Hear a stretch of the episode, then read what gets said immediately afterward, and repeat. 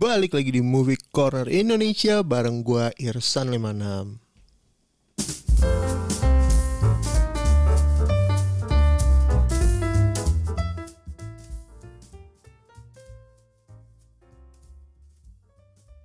Well, well, well. Seperti yang ada di judul, untuk kali ini gua mau ngebahas tentang Money Heist atau Money Heist part lima khususnya sih.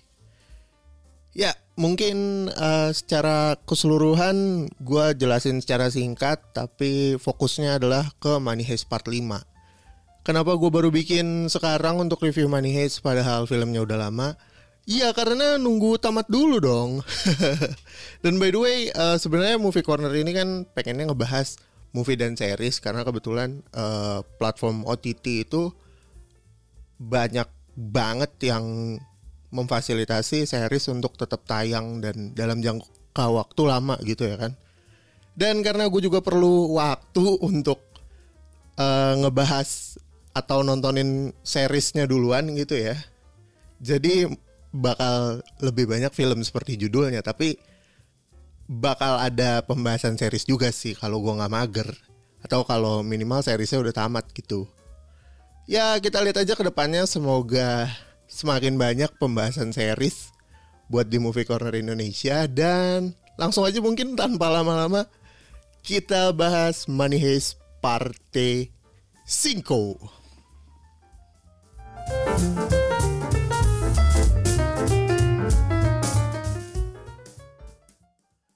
Oke, jadi Money Heist Parte Cinco atau Money Heist Part lima.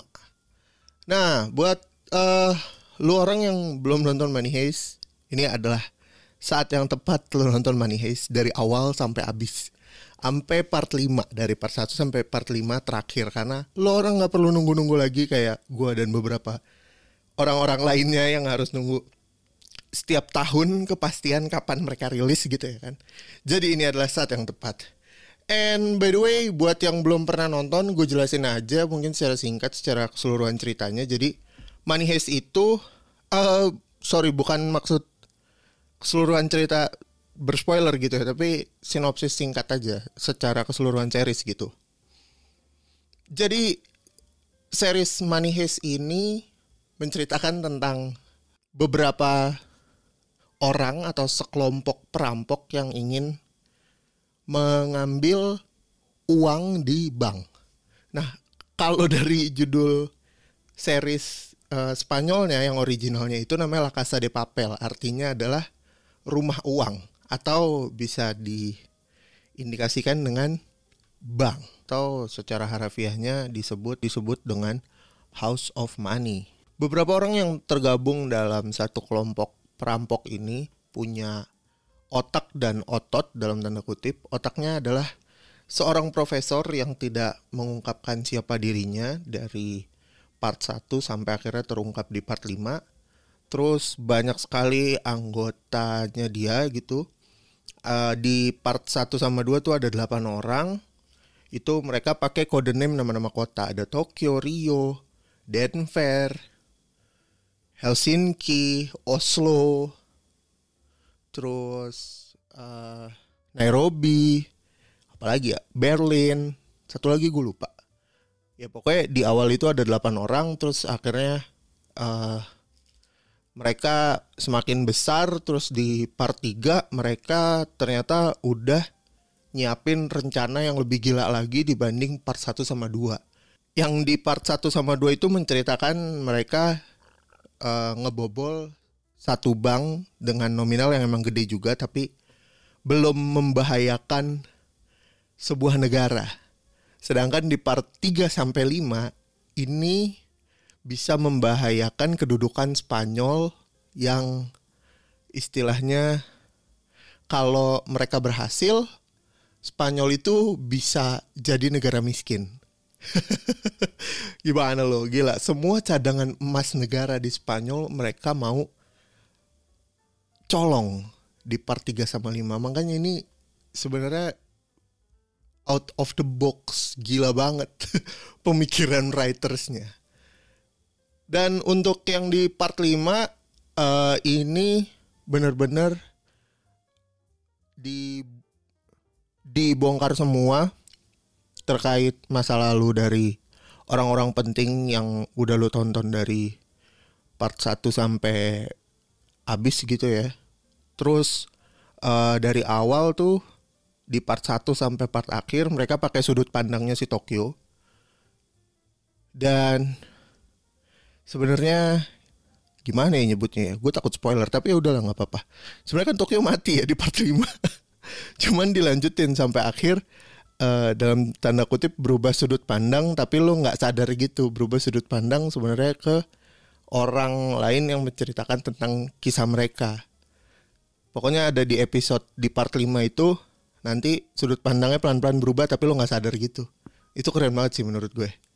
Terus uh, tanpa berlama-lama lagi mungkin seperti yang biasa gue lakukan, tadi sinopsis udah, kita lanjut ke pembahasan, bukan pembahasan sih, ke penyebutan para kru dan orang-orang di belakang layar untuk menghormati mereka. Tapi ya gak semua lah, yang gue tahu aja karena gue baca dari I M D B biar gak lama.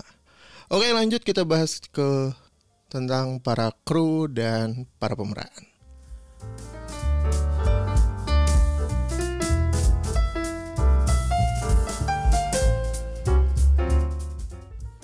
Jadi, jadi, jadi Money Heist ini untuk part satu sampai lima itu ada enam director yang pernah memegang jabatan.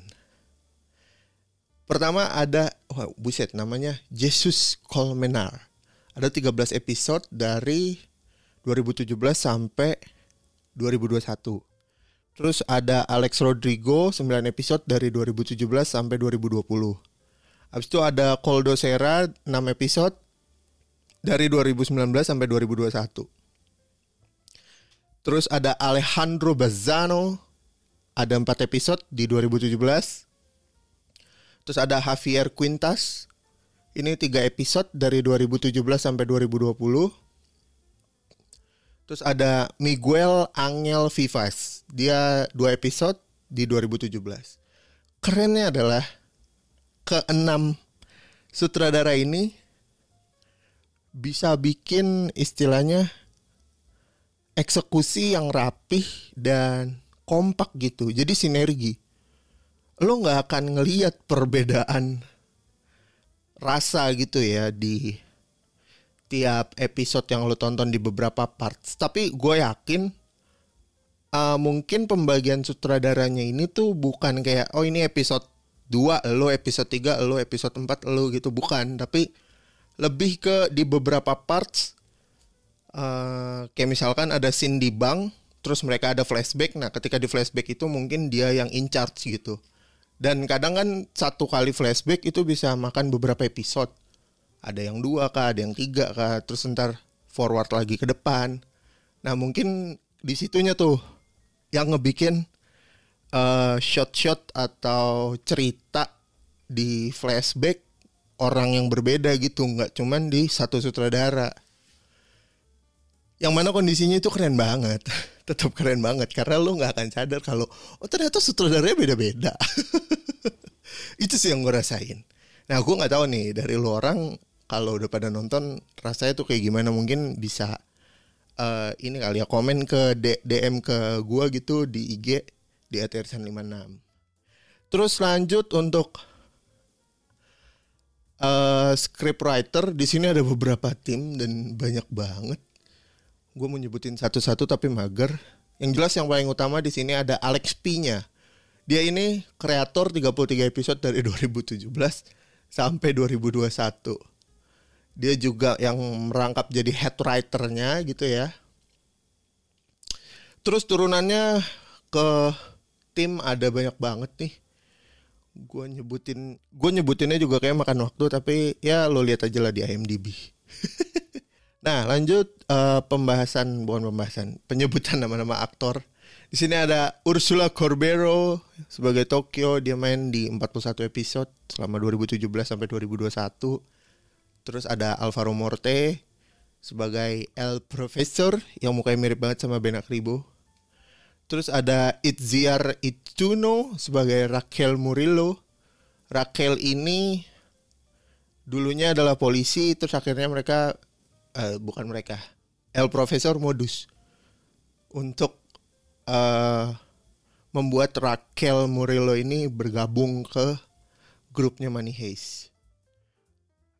Gua agak lupa. Cek, gua agak lupa nama kodenya Raquel, tapi ya udahlah. Kita lanjut, ada Pedro Alonso sebagai Berlin, dia main di empat puluh satu episode juga.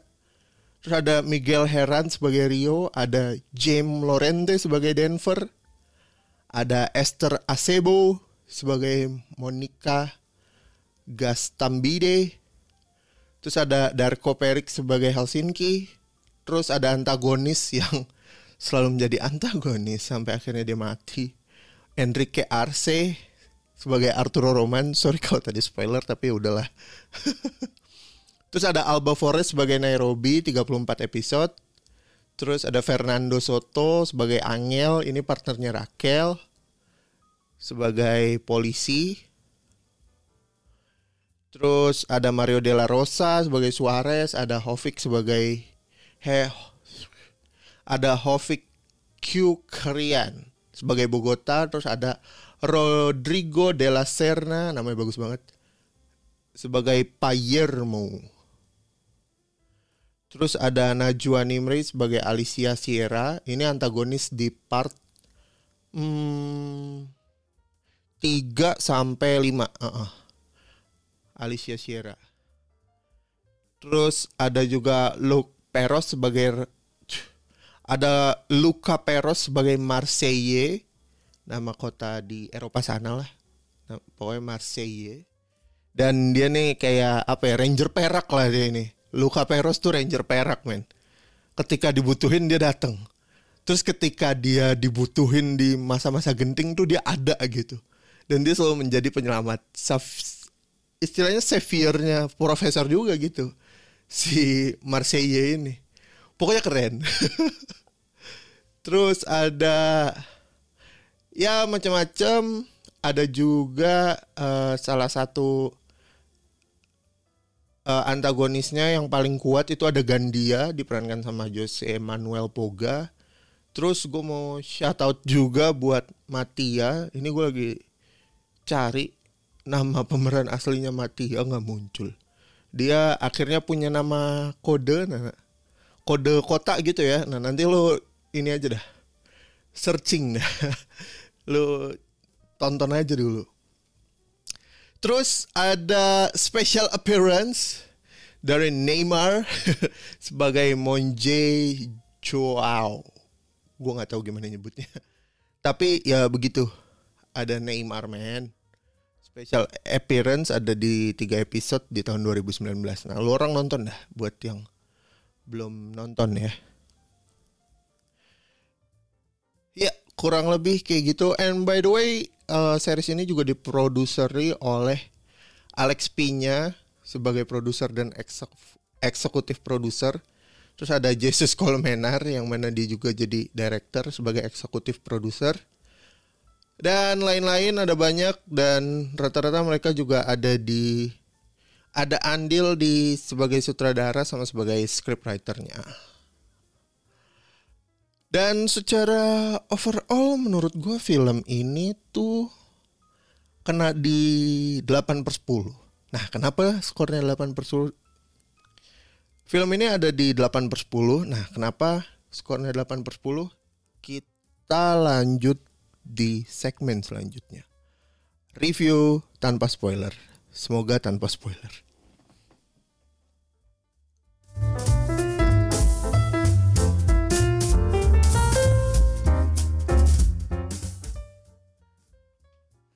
Oke, okay. Jadi secara review kenapa gue kasih delapan per sepuluh. Pertama yang gue suka ya, yang gue suka dari cerita, udah dah. Ceritanya masterpiece. Dan uh, ciri khas dia, mereka punya ciri khas dengan topeng Dali gitu kan, itu keren banget. Dan bikin trendsetter juga waktu di dua ribu berapa tuh Halloween banyak yang pakai karakter itu gitu kan. Terus mastermind-nya gila ya. Bikin cerita kayak gini tuh menurut gue nggak gampang, dan mereka juga pasti gila banget untuk ngeriset, berpikir sebagai penjahat, berpikir sebagai polisi dan lain-lain. Eksekusinya sih gila sih menurut gue, keren. Cuman kadang tuh di beberapa episode agak ngebosenin, khususnya beberapa flashback yang dirasa terlalu lama, akhirnya ngebikin ganggu. Dan beberapa kali waktu gue nonton di episode satu sampai episode terakhir, di episode satu part satu sampai part lima terakhir itu kadang suka gue skip.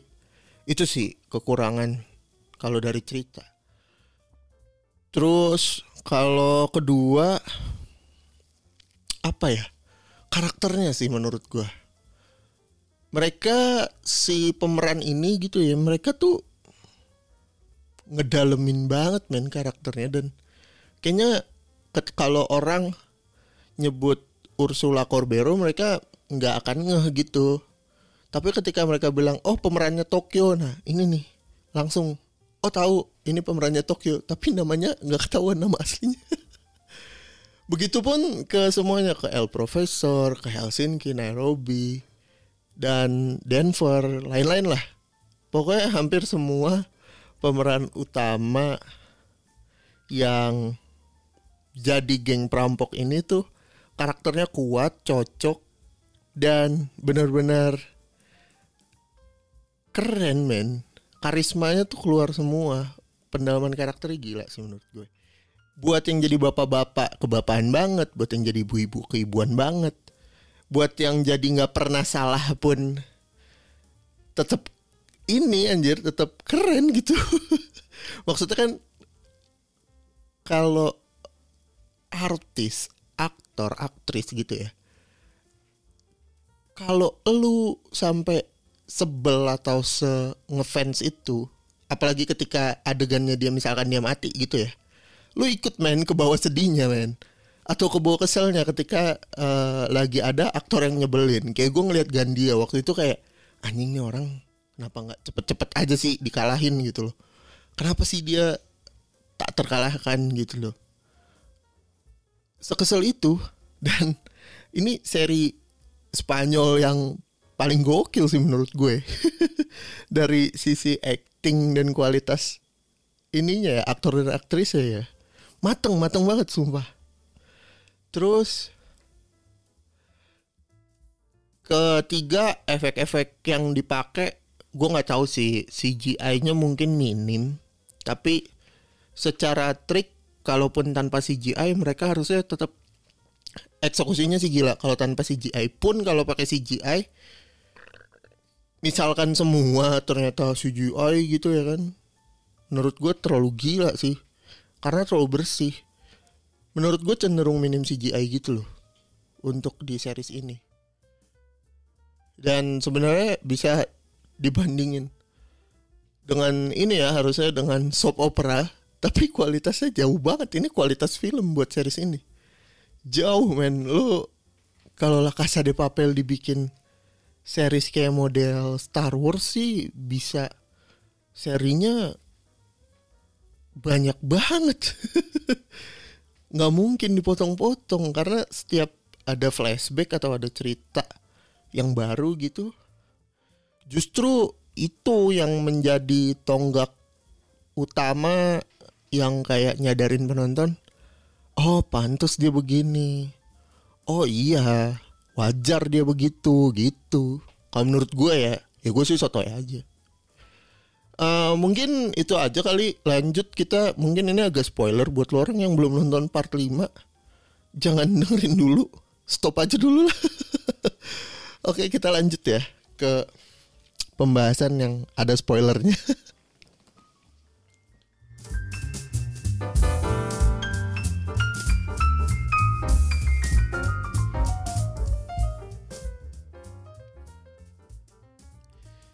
Jadi pembahasan yang ada spoilernya, gue sebenarnya agak bete yang di part lima nih, ketika mereka ngambil latar belakangnya si Berlin sama si Palermo. Sebenernya lebih ke arah ada beberapa flashback yang emang jadi makan satu episode sendiri. Dan menurut gue dalam tanda kutip penting nggak penting sih, tapi ketika endingnya dari si flashback itu udah ketahuan, oh iya penting juga. Cuman pas di part apa part lima bagian kedua ini, chapter lima part dua lah ya bahasanya kali ya, biar nggak ribet. Ya pokoknya gitulah. Cek.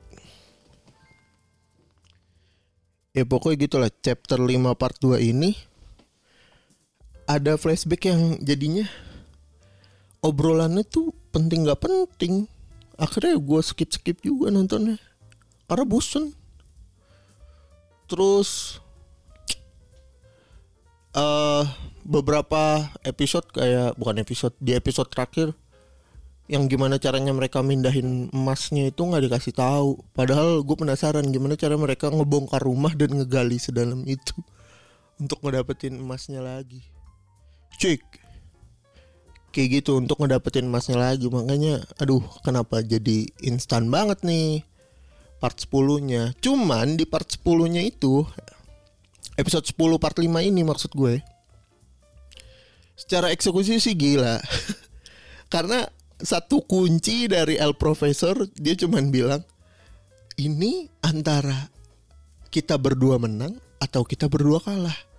Kalau lo ngebiarin gue menang, gue akan ngebiarin lo menang juga dengan segala disguise-nya ya.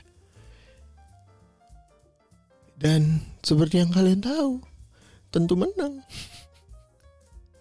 Out of nowhere, twist di twist di twist di twist lagi. Lo kayak pertama kan gue pikir ah paling double twist nih, yang tengahnya gini endingnya gini. Enggak dong, dilanjut bener-bener twist. Terus sampai mana twist lagi, terus sampai mana twist lagi, terus tiba-tiba ada yang membelot twist lagi. Ya ilah. Terus endingnya kayak gitu. Gue gak kebayang itu hasil curiannya dibagi ke berapa orang anjing jadinya. Karena pembelotnya ada, keluarganya Profesor ada, terus para pekerja tambang dari yang uh, ngikutin di apa di saluran air segala macem. Kocak asli, itu benar-benar nggak kebayang sih. Tapi keren, overall tuh keren. Ya delapan per sepuluh sih kalau menurut gue. Karena ya itu tadi, secara flashback ada yang ngebetein, akhirnya di skip-skip. Terus beberapa cerita juga gue ngerasa ini perlu gak perlu, penting gak penting sih. Kalau di take out ternyata endingnya penting, tapi kalau gak di take out jadi kelamaan. Ya tapi ini juga kan series anyway gitu. Jadi suka-sukanya lah. Ya gitulah pokoknya pembahasan tentang series Money Heist. Semoga lo orang suka dengan seriesnya. Dan terima kasih buat yang udah dengerin. Gue Irsan lima enam pamit. Sampai ketemu lagi di episode selanjutnya. uh, D M gue series atau film-film yang mau gue bahas di podcast ini bisa ke at irsan lima enam di Instagram. Terus tungguin episode-episode selanjutnya, karena gue baru-baru banget banyak nonton series di O T T yang bisa gue rekomendasiin ke kalian untuk melepas penat dari kerjaan atau mau dibikin makin pusing, makin penat dengan menonton series yang gue rekomendasiin. That's your choice. Thank you. Sampai jumpa lagi. Gue Sanimana pamit. Ciao.